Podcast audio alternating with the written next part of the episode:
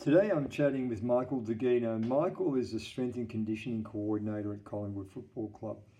I've known Michael since the late 1980s, so a long time. We worked together at a place called St Albans Leisure Centre, a health and fitness centre in the western suburbs, a rough and tough place. And as Michael said, St Albans in those days was a sink or swim environment.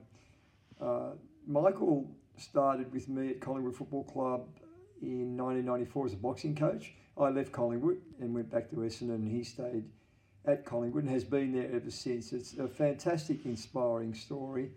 Uh, Michael went to university finally uh, after many years trying to get into university, uh, and in fact finished his exercise science degree, and now has done his MBA, and more importantly, has been uh, is a much loved person and obviously a highly uh, regarded person professionally at the Collingwood Football Club. So, the other thing I wanted to talk about obviously, a lot of people are going to be worried about their careers in the current climate. And Michael's story should inspire them because uh, he had to do it pretty hard over a long time and had to graft a career. And I think that's going to be common for a few years for a few people.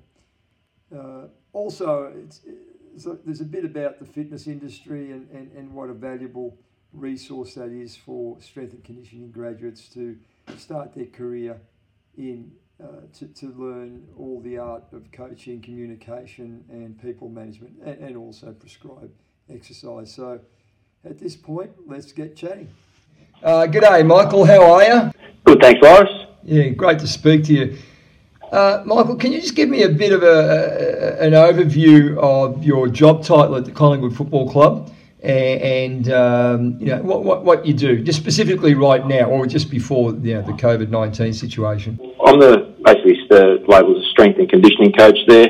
I assist uh, Kevy, Kevin White, who runs the high performance, uh, and and in doing that, we we sort of uh, vary the, the warm ups pre training, um, organise basically the uh, like guys with recovery, the recovery protocols, uh, managing throughout the resistance training in the gym. We've got our strength guys in there, but we pretty much uh, uh, look at that and yeah, assist in every other area that we can. Um, having having me spread out throughout the facility through their rehab, overall just observing um, training.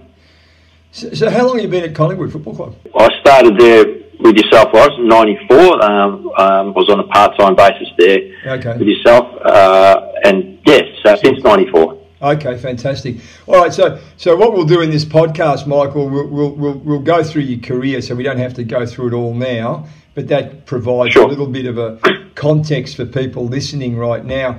Uh, I suppose what I, what I did want to ask because I did meet you, I think in the late '80s in St Albans. Can can because you know it's pretty much I suppose the Bronx of Melbourne still. I'm not sure what it's like now.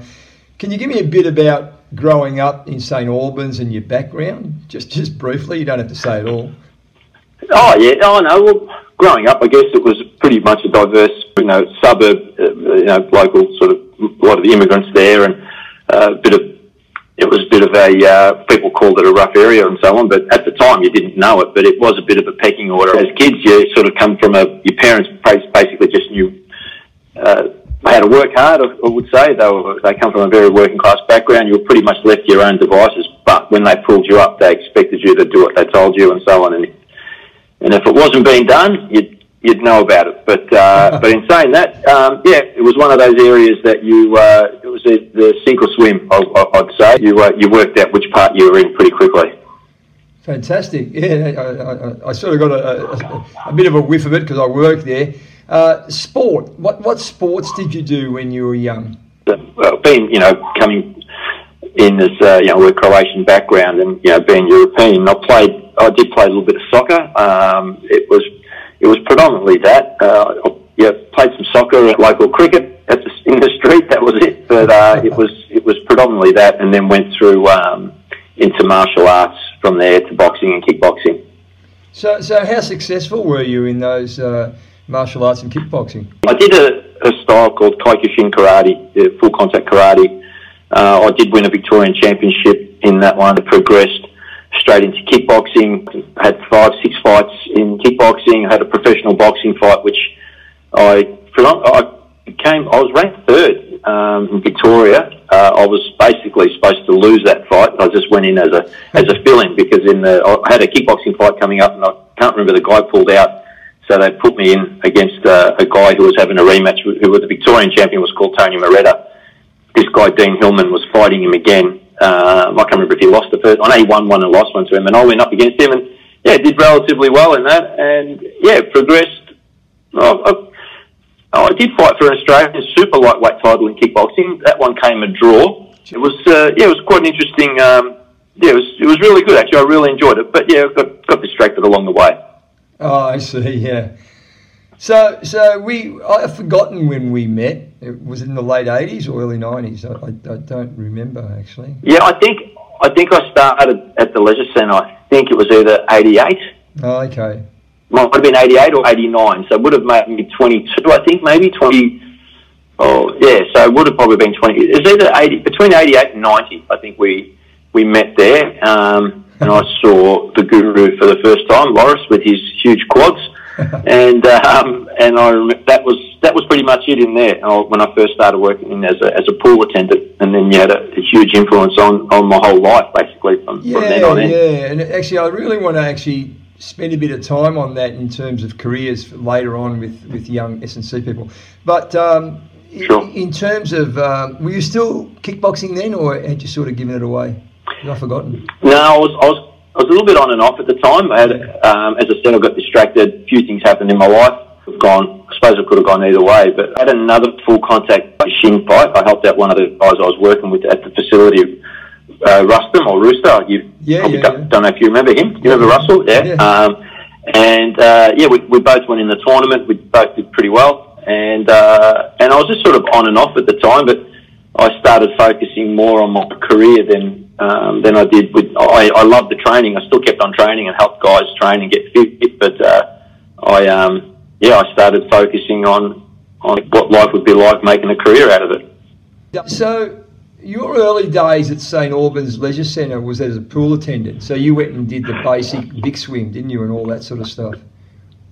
Yeah, I think. Um, oh, was it uh, was it a big swim or? To be mm. honest, it was that long ago. I, I know you have to win, swim a certain amount of laps in a certain amount of minutes, yeah. and I found that as a bit of a challenge. So I went and did that, and really enjoyed. I actually enjoyed working as a pool attendant until it started getting out of hand. We had a lot of gangs and things yeah. there, and then you you know that uh, that component started. Yeah, it, it was. Uh, it started getting a little bit, um, a little bit out of hand, and and that's when obviously I started in the gym with yourself when you pushed me to do my um, Big Fit.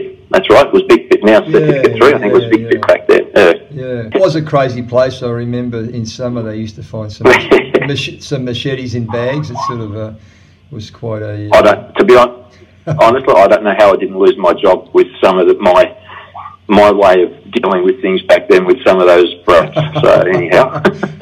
yeah, yeah. I found it an amazingly diverse, humorous, and to yeah. be honest, I thought when you were there and I was there, we were breaking new ground in the industry with a lot of new things with you know, Keiser equipment and circuit rooms and it was it was a pretty amazing place, wasn't it, Michael? It was actually. Um, I, have always said one thing. I've said, regardless of the clientele that we had there, the amount of we've ranged we've ranged from people, you know, some quite articulate, smart people to murderers, basically. And I'm not saying that lightly. You know, we both know that. Um, but I've always said, I've always said, and I don't want to stand out of hand here, but the facility, the actual equipment that we had was, it was it was first rated. That equipment, especially like we're they're they're marketing Keiser equipment now, Loris, and this is going back you know what nearly thirty years ago. Yeah, was... um, we had Keiser equipment. I think Roy Cantrell, I think that was his name. He sort of brought oh, that okay. in. You yeah, you, yeah, you yeah. negotiated that with him. I think you remember. Yeah, yeah, But I've always I've always classed it. I said you know I, I always said to a lot of the patrons there, the guys were in the gym and so on. I said they didn't realise how good they had it as far as equipment goes. I've always said it's like giving strawberries to pigs. They don't appreciate it. And I'm not trying to stand out of line here. No, no, it was. It was. Had, was uh, I mean, we, we had, had, we had our equipment. We, like you said, we were breaking ground there, but they just didn't know it. Yeah, we, we basically went in when it had opened. Well, I did anyway, and we are just were able to just get what we wanted, and uh, it was way ahead of its time. There's absolutely no doubt about it. And, and certainly the Essendon football players. I was working at nights at Essendon, and uh, the, a lot of the players use the, the facility during the day to supplement their their uh, their training. That sauna, that sauna used to take a pounding, didn't it? That was quite interesting. Yeah. Anyway, I don't we should, in more ways, in more ways than that, but we, can't. Talk, I don't think we can mention some of those no, things on no, this podcast. But anyway, we'll leave, we'll leave it there. So, so let's just go through your career path there till at Collingwood. And, and, well, actually, let's just concentrate a little bit on St Albans, even to when you left, just just briefly, because I, am really interested in that. Well, working in St Albans, I, I, I mean, to, to be honest, I kind of, um, and, I, and I'll say this openly, I'm not saying this to sound like a backslapper here, but I, you know, once I got to know you and seeing I was in awe of what you did, I, I really idolised what you did and how you conducted yourself and what you did how you, you know, you were basically working the Essendon Football Club, you were managing the gym and you were going back and forth and I was just, you know, it was good because you were such a good role model for me. I remember thinking, geez, I'd like to, you know, I want to do that. I'd love to be out, but I'm not, you know, I know physically I can do it and so on, but I don't know if I'm smart enough to be able to get the education to be taken seriously. And I used to always think, well, if you don't have that education, you're not going to be taken seriously in this industry. So just stick to being a workforce, get the job done. Don't worry about the academia side of things. And I just thought, and I never felt myself good enough to do it. So, but it was just one of those burning things in my in my gut that I always wanted to do. But um, you know, then bit by bit, you know, you you, know, influenced me by doing the, the big fit, and then I started taking circuits in the gym, slowly getting away from the pool attendant side of things, which is you know where a lot of the staff were disappointed they wanted me out there because they knew they had a fair bit of support if I was out there helping them out with you know some of those gangs and things that were happening outside in in the pool area. But I just thought, no, I want to stay in the gym. I really enjoy this environment. You know, I think I can make it make an impact here. Um, and then yeah, then before you knew it, you were full time. You were you know obviously you went to Collingwood that time, and then you went to Essendon, and then I was sort of left there, and I. You know, I never was Loris, but I always, you know, just sort of try and conduct myself as best I could to try and be what you kind of were in a sense around the the the aura you about yourself in the gym and the way you the way you went about your programming and the, the respect you had from the, the patrons and the staff who always know we want Loris to write our program and so on. And I felt I got a little bit of that, not to your level. You became the gym manager by the time you left St Albans, didn't you? Yes, yeah, I did. That's fantastic. We, we can talk about uh, the the leisure industry a little bit more, and probably why I want to talk about it is I think in the current crisis, a lot of graduates are going to have to go through that path.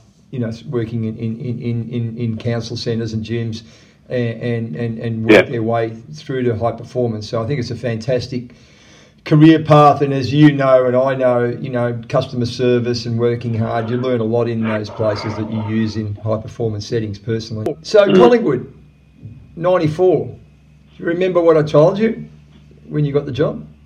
Oh, vaguely now. I'm starting because I did cop a few whacks in the head there over the years. Um, no, I just told you to. I gave you a thousand bucks, and I said uh, you're here for a year. Just shut up and do the boxing, and we'll see. yeah. Well, that was well, that was an un, that was always basically you, basically said just do your job, get in, and, and that was that, and and that's basically what I did. I I remember going there and I thought, oh, I don't know, I don't know much about footy or whatever, but no, I want to be by Loris' side. Wouldn't mind helping him. I want to do what I can, and you know, and yeah, I'll, I'll never forget. I remember when I walked in there, thinking how big some of these guys were, and because I didn't really follow AFL a great deal, and and it wasn't until I sort of went in there and then saw what you actually did, how you, you know how the players would adhere to what you said and the programming, and so yeah, it was. Um, it was an eye opener. It definitely was, and and it was funny how I guess you didn't have to tell me to be quiet. I did keep my mouth shut, but I actually you know took them. There was a lot of boxing sessions we did, and yeah, got to meet some good people there too. Got to meet a few egomaniacs, but yeah, there was a there was a predominantly good bunch there too. What was your memory of that first year? Anything that stood out, like you know, was Monkhorst or any anybody? Yeah, other than other than driving my Valiant down there with a with a water bottle in the back just in case when it when it used to overheat. Um, uh, no, it was it, the memory was.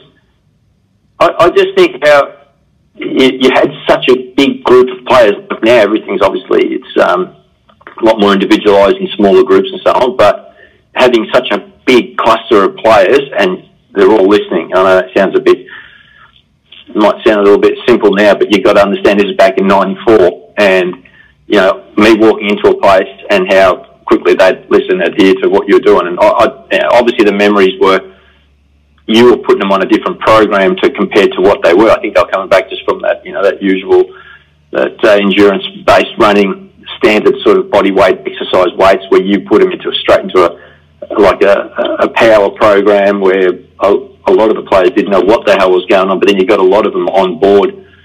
and I also remember if there was obviously coaches at times if they don't know much about a program. I think Leigh wasn't too familiar with the leg weights and so on, and then you were you, you spent a fair bit of time trying to persuade him um, and the staff how, how good a program it was. And it's it's interesting now. Sorry, I'm going off track here, but it's interesting now thinking back about that.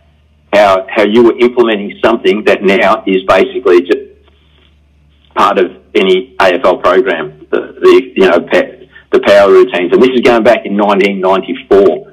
So you know you were you were basically you know, you're talking about being a front runner in the gym with that equipment, but you're also there with the programming that you're implementing that people, because they didn't know much about it, they were scared of it. So anyhow, yeah, I do. That's the sort of things I remember. Oh, for sure, and I think um, I never forget Ron Richards saying that uh, they don't do that racehorses don't do weights. That was uh, a fairly impacting statement and difficult to really uh, difficult to really answer. And uh, I, I, had, um, I think Bowden, Barbanchak and a few other people, his mates, had been there the year before. So a few of the guys had been learning how to do Olympic weights.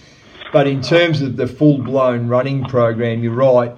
Um, I was trying to introduce a totally different method know, from, from, from the gym through to running, and, and, and that was a, a massive challenge.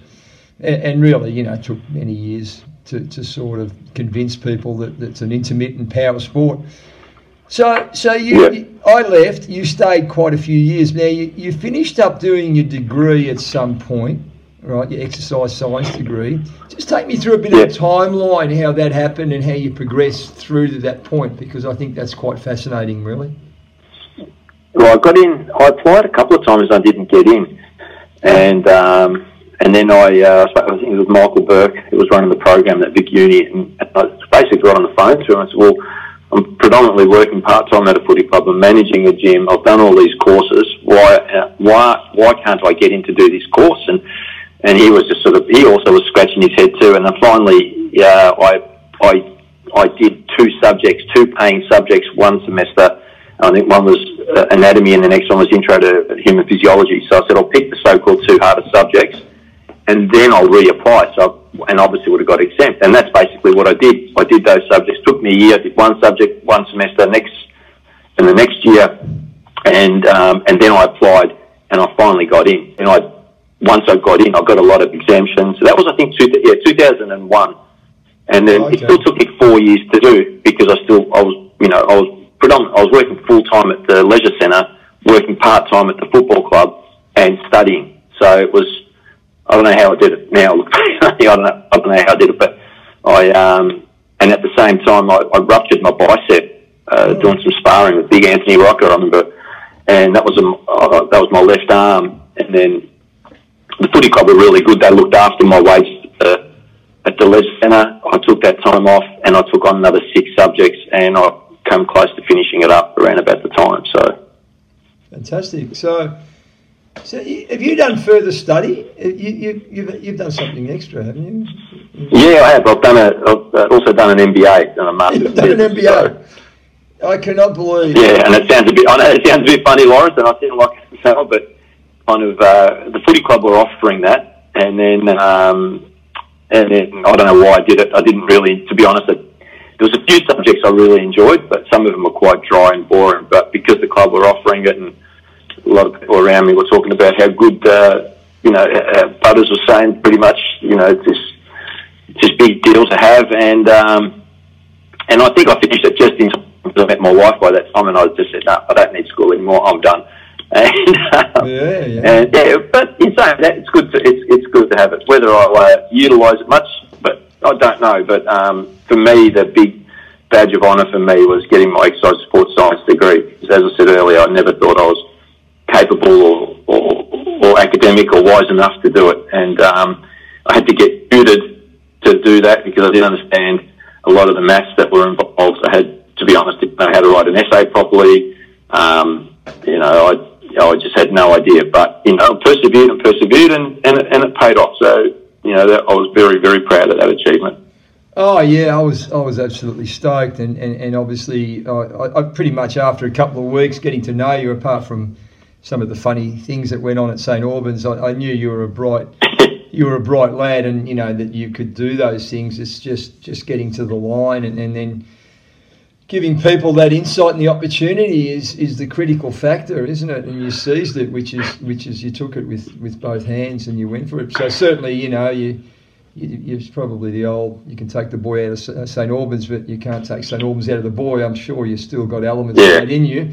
But yeah, what you've done yeah. is, is, quite quite amazing, quite an amazing achievement, really. We're at Victoria Park, and when, when did you leave? When did Collingwood leave Victoria Park? Uh, 2004. We oh. started up at the was back then the. Mm the Holden or Lexus Centre back then, or Westpac Centre. Now it's the Holden Centre. For how much longer, I don't know. But um, yeah, it's 2004. Look, you don't have to go. You don't have to answer this very specifically, really, because this podcast is not really about this. When I left Collingwood to, to now, how much has tra- training changed over these eras? You know, what have you found? Yeah. What's your experience? Well, I just think that, like the the programs, um, it's obviously you know the the amount of staff that's involved. Um, like back in the day, there was you said when I remember working at Collingwood with yourself, you were you were pretty much privileged to have a part timer, and then myself as well. And uh, that wasn't you didn't even have that at Essendon back in it when you were there. So um, it's changed from that to probably having maybe at least eight or nine nine of us now within you know, strength and conditioning, sports science, dietary, um, two guys in the gym, plus the crossover from VFL, those guys in there as well. Um, but the actual training itself, it's it's a lot more individualised. Um, you don't have you know one one glove fits all. Like you have the whole group training. You might have them all doing the warm up together and so on, but they all basically get split up in groups. You've got your line coaches.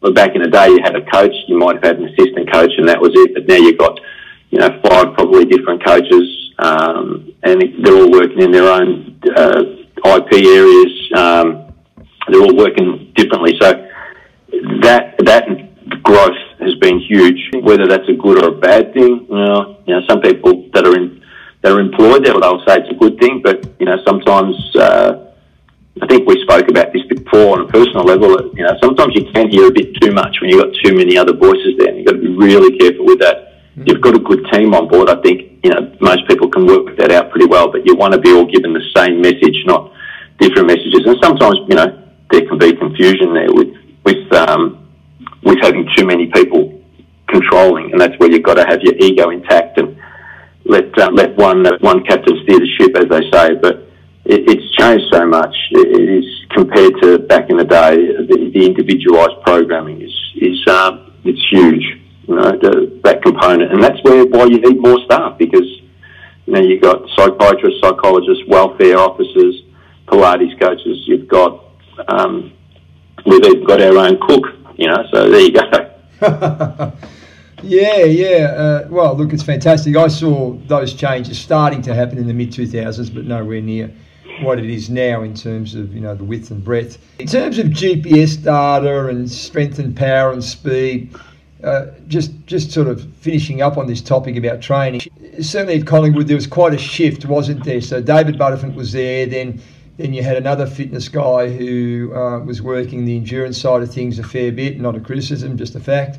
And then you've switched yeah. back to a sort of a, a speed power uh, type emphasis, and, and obviously it seems to have worked because you know the team with young players has been quite successful. Can you go through a little bit of those changes in terms of philosophies and how you use well, something like GPS to monitor that, and you know, and, and understanding why well, you G- did that? Yeah. Well, the GPS we found is predominantly, and that um, when David Butterfield was there. Um, Kevin White, who runs the program now, is pretty very very switched on kid. I shouldn't say kid; he's a grown man now.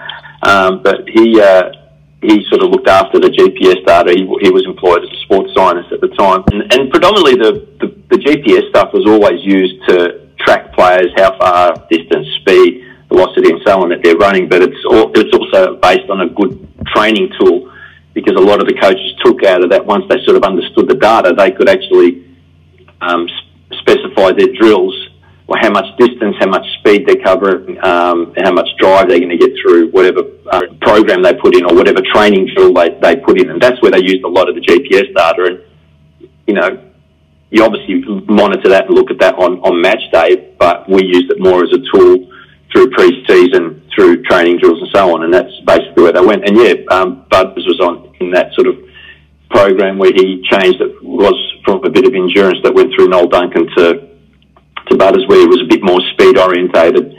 Um, tried to implement a bit more of the strength and power program, which I'm pretty sure you you went through that. You you, you basically showed him how to do some um, some of the Olympic lifts. Obviously, didn't show him that well because I saw a couple of his power cleans last.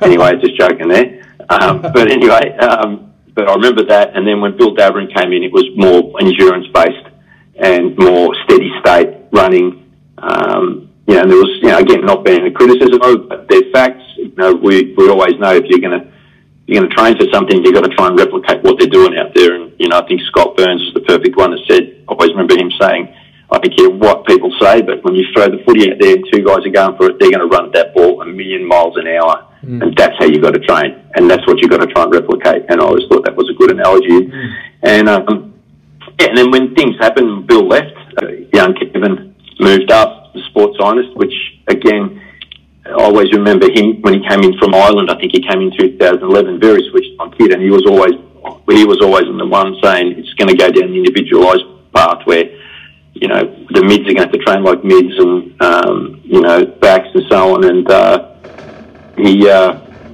he didn't just change the program just to you know we, we've always been big on we both have been big on intermittent speed and, and, and power, and that's how you got to sort of train. But he was always big on his communication with the players, and I think you're going to touch. You might want to touch on this later, but I think with your athletes, first and foremost, you've got to have a good relationship with them, Morris, as you know. You can't get them to do what they want for you unless they respect you and have belief in what you're doing. And, and that's where he's got them on board with that. Um, and you know, there's obviously now, you know, the way things are run, you've got to have a little bit more care factor around your players, a little bit more positivity than negativity. You know, positive reinforcement goes a long way. It's where, you know, along with having that wealth of knowledge with what you know and, and your, your beliefs and your philosophies, you've got to have the players on board. And if they don't, if you can't get them to get on board, they're not going to do their best for you. So I think respect and that whole um, care factor goes a long way with your athletes these days, whether it's an individual or a group. You know, you've, you've got to have that connection. You've got to know your athlete. And the only way you do that is you work with them for a long period of time. So, anyway, I don't want to go too far into this because I might go off, tra- off track there. No, so. no, that's fantastic. Yeah. So, so, all right. So we don't, we won't give away trade secrets of your training, but obviously there's quite a, a, a large, and obviously Marty Girvan was there with David Butterfield, and he had a big impact on their strength. He left, and yeah, yeah Marty Marty Girvan was fantastic. Yeah, he was. Yeah. Uh, he was probably one of the casualties in the in the era when Bill Davoren was there. But um, we're basically or predominantly doing everything. A lot of the programming that we're doing now with the power work is um, is very much on the same page as what Marty was doing, and take it back another 20 years, what you were doing when you when we started when you started Collingwood in '94. yeah. No, well, I'm not saying that. I'm not saying that to be a backslapper, or just saying that because I'm talking to you now on the podcast. But that's something that I've witnessed and experienced. So yeah, I can. You know, I'm not saying I'm a, a rocket scientist, but I was there and I've been there for that duration. So you know, yeah, as much as look, I, those things, you know it was pretty obvious to me. It took me a few years, to be honest, because I was part time, and it was pretty obvious once I sort of worked it all out that uh, you've obviously got to be fit enough to repeat speed, and then, as you say, you, it's a contact sport. You've got to be able to get to the ball. You've got to be able to accelerate away, and Uh, you got to be able to hit bodies, and you've got to be able to do that for two hours and smash the crap out of people. So you train like that, you know, um, and that's that's that's you know I train people like footballers and not, track and field athletes, but obviously I use my knowledge to, to, to do that. So yeah, it was it was it seemed obvious to me, and then I couldn't believe some of the stuff that you see, probably even sometimes still now. What advice do you give? young S&C coaches coming into the industry, you know, and that's why I spoke to you about St Albans, apart from being, you know, quite interesting and funny uh, about, and obviously now with all the events happening in the world, and then you've seen yeah. interns, you've seen cocky kids, you've seen nice kids, hard workers. What what do you you know kids? A lot of people are still going to want to get into the industry. What advice do you give young coaches, young strength and conditioning coaches, sports science? I, I think. Yeah, I, I, think it's important that they get the experience of dealing with athletes first up. Um, not not just athletes, but just dealing with people in general. Mm-hmm. Um, learning personalities, um, I, I think that that helps understanding how, say, profiling an athlete, but also you you get that wealth of experience, and that's not going to come after basically from just learning a degree or picking up a, a master's and so on. That comes obviously with maturity and age. I think that they they need to that up, and if you get into a position, uh, which a lot of times you get into, like I did, you get someone that refers you, and then you're basically left to your own devices. But if you do get into a position like that, it's so easy to get caught up in being buddies and mates with these guys because footballers or athletes in general, a lot of times they they'll gravitate to people that will tell them what they want to hear, not always what they don't want to hear. But it's about learning those personalities and those traits and those players, and it's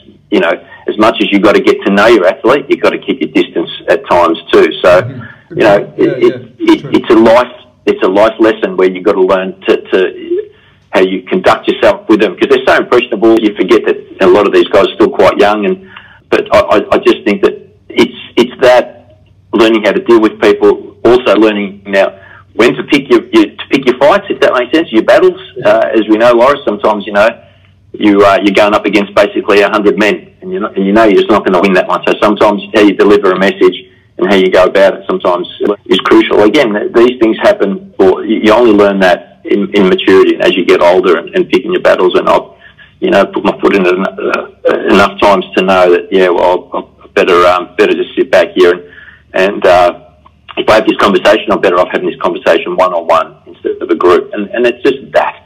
It's just it's learning that because I've no doubt any S and C kid or whoever comes in from a course will have the knowledge. They'll understand. They'll have the mechanics. They'll know how things work and operate.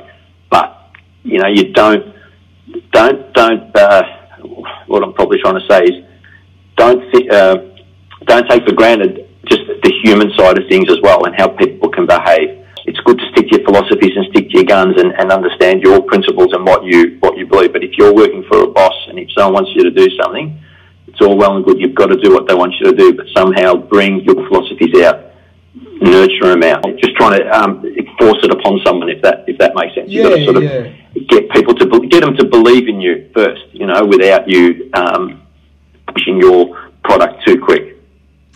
Exactly, and I think the experience you had, you know, working with the public over many years, which is, I think, a lot of S and C coaches should do that sort of work before they enter the elite field in terms of communication. Oh. It, stands you in. Oh, it's, invaluable. It's in, that that that was invaluable. I mean, what what we learned working at that leisure centre, you don't realise. And growing up in the environment I grew up, mm. I mean, a lot of times you're going into work. I mean, just a quick story. They working as a pool attendant. I you know I was we had a security guard getting beaten up, and I'm there getting in the middle of it, stopping them. I had two girls. Once were one one had a knife, one had a steel bar, and you know you you got to sometimes.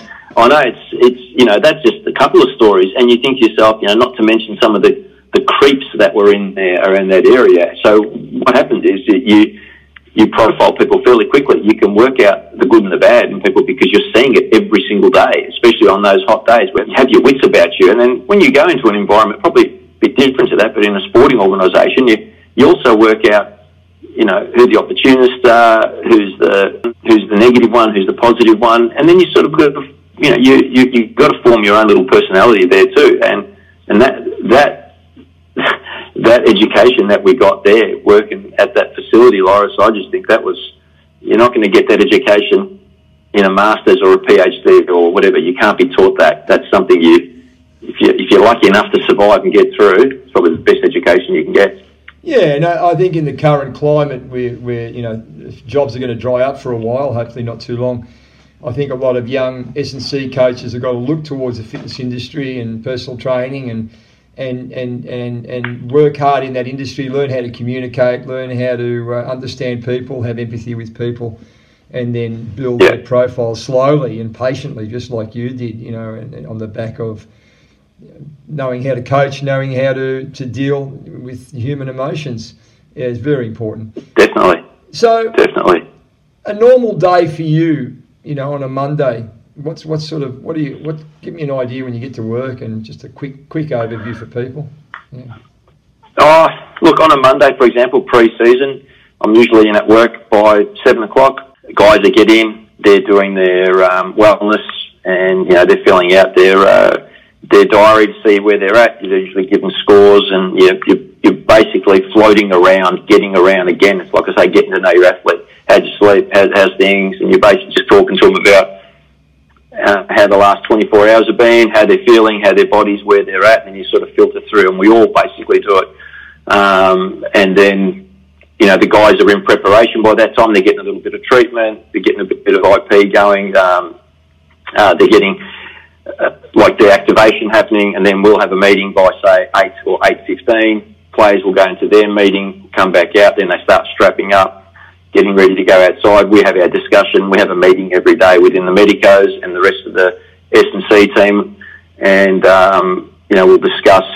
We go through the list. We basically discuss who's who's um, who's where, where where where the players are at, their full training, um, if they're rehabbers, long term injuries, and so on, and we plan out the program for the rehabbers, even you know right through to the full guys who are full training. Then we'll get the guys out.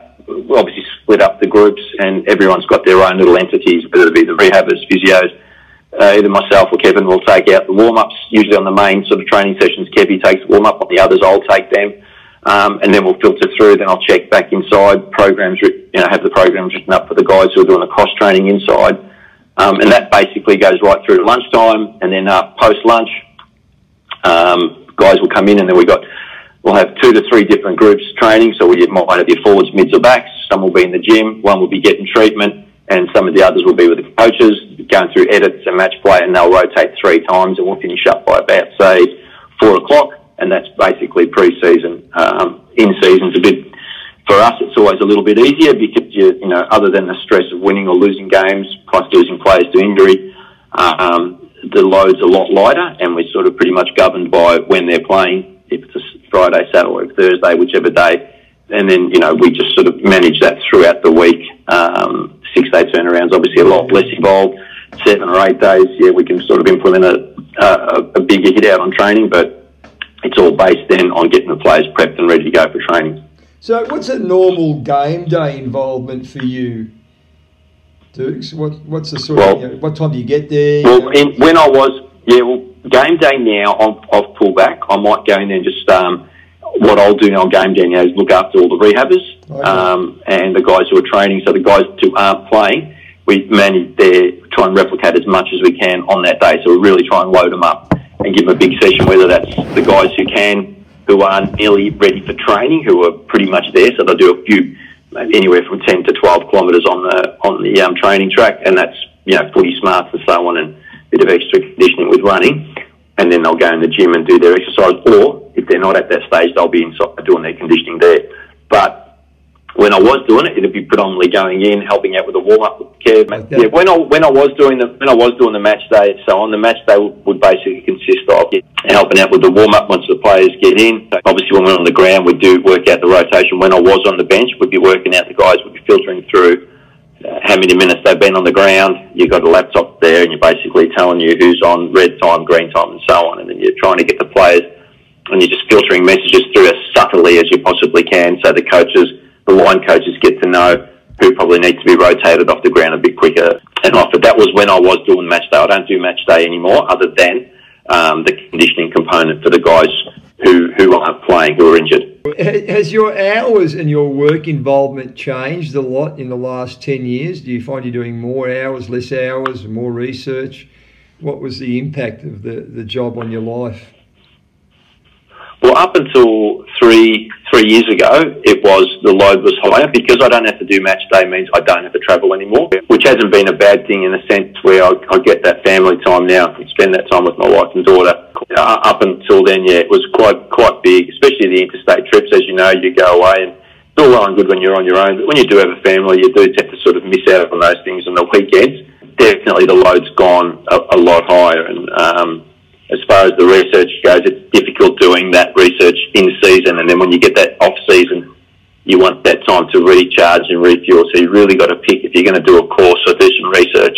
You really got to be mindful that you're picking something that's not going to be a waste of time. Which uh, there is a lot of stuff out there that can be that, but you tend to sort of really want to specify the area that you're working in. So if I'm doing a fair bit with, with rehabbers, or I'm doing a lot more on recovery, which is a big component now that I've been a huge one that I've been sort of been given the task of. Now we've got you know we've got our infrared saunas, we've got magnesium in the pool, uh, trying to focus more on cryotherapy and, and everything that we can. And there's always data coming out that's uh, for or against. And as you know, Loris, people do researchers have got PhD on something for three years, and that could change in three years' time. So depending on how big of people they've surveyed or studied, it's going to vary on what sort of outcome you get. But one thing I've learned that we get to give the players what works for them. And if they feel like treatment, massage works, or more sleep, um, fueling the body with food, so on, we just try and cater for that because that's one thing the athletes learn a lot about their themselves and their own bodies. They don't learn that in the first year or so, but as the years progress, they know exactly what works for them, and that's what we pretty much try and drum into them the whole time. Do what works for you, and it, as you know, if it feels good, do it. So obviously we're in a really strange time with with this COVID nineteen problem in the AFL, and, and, and everybody's just waiting to see what happens in, in the sports industry. I'm hoping that that doesn't impact for you too much. Obviously, it's already impacted a lot of people in the AFL industry, which is pretty tough for some of them. All you guys don't really know what's going on at this stage, do you? No, we don't. And me, probably personally, along with with millions of others, you know, we all well, no, we don't know really what's going to be happening with, with the world post COVID. In the meantime, I think that I think initially it's hit everyone between the eyes. Um, first, it's oh my job or you know your livelihood and so on, and you you go into you know you go into survival mode and you think about yourself initially and your family, and then you know once like even now you're starting to sort of think, okay, well how can I make best of this time? And I'm I'm trying not to beat myself up too much by thinking about that other than, well, I've got this opportunity to be with my wife and daughter a bit more. Um, who knows what's going to happen in a few months? I might still be in the same boat. It might change, it might not. But on a personal level, I'm, you know, doing a lot of stuff that I'm passionate about. And one is help send you footage of my daughter and doing a little bit of self-defense with her, spending time with her, a bit of, bit of running, jogging, and getting to know each other even more. I mean, I've, one thing I've always proud of myself on that's been my that that that's been my balance, you know, spending time with them, um, and that's where I'm at at the moment. But where it's headed, look, the only thing we can think of if, if the season starts again, which I'm, you know, I'm hoping it does, but I just think it's going to be really tough. It, you know, it's going to be one of those things. How do you how do you manage that? And you could probably answer that question way better than I could, Loris. But I think that even once this once this sort of hit, when we, we basically isolated ourselves from the administration department at work, um, such minimal contact with players. You know, only us guys in the gym were contacting the players, and that's it.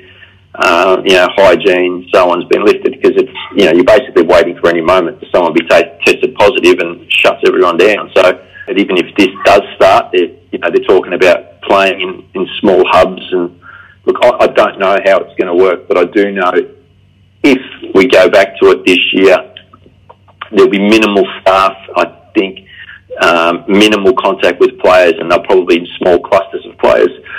There'll be a lot riding on it, and all it's going to take is is one positive test, and it's um, it's all just going to go back to it. And mm. let's hope one day a vaccine comes through, and I think that's going to be probably the saving grace for the whole world, not just the AFL.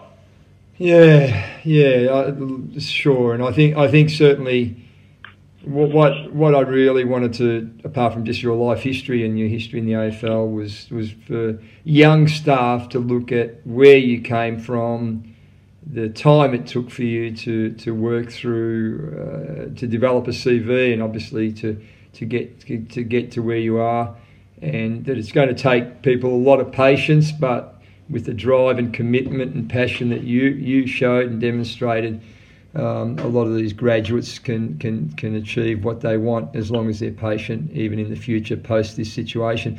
Mate, it's fantastic to talk to you. Um, I look forward to hearing about your next Masters in, I think, Croatian opera or something like that. I'm not sure what you're going to be doing it in. Um, it's going to be interesting. Maybe hair transplants.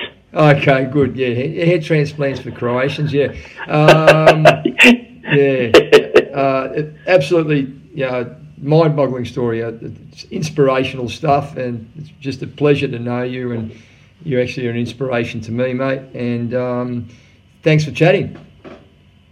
Um, I'm chuffed that you say that, Loris, because I said it all started with you, mate. So if it wasn't for you, mate, who knows where I'd be, Loris. Um, but yeah, thank you for me and for my wife and daughter too. So thank you for doing everything you've done for us too, mate. Thanks heaps, Loris. All right.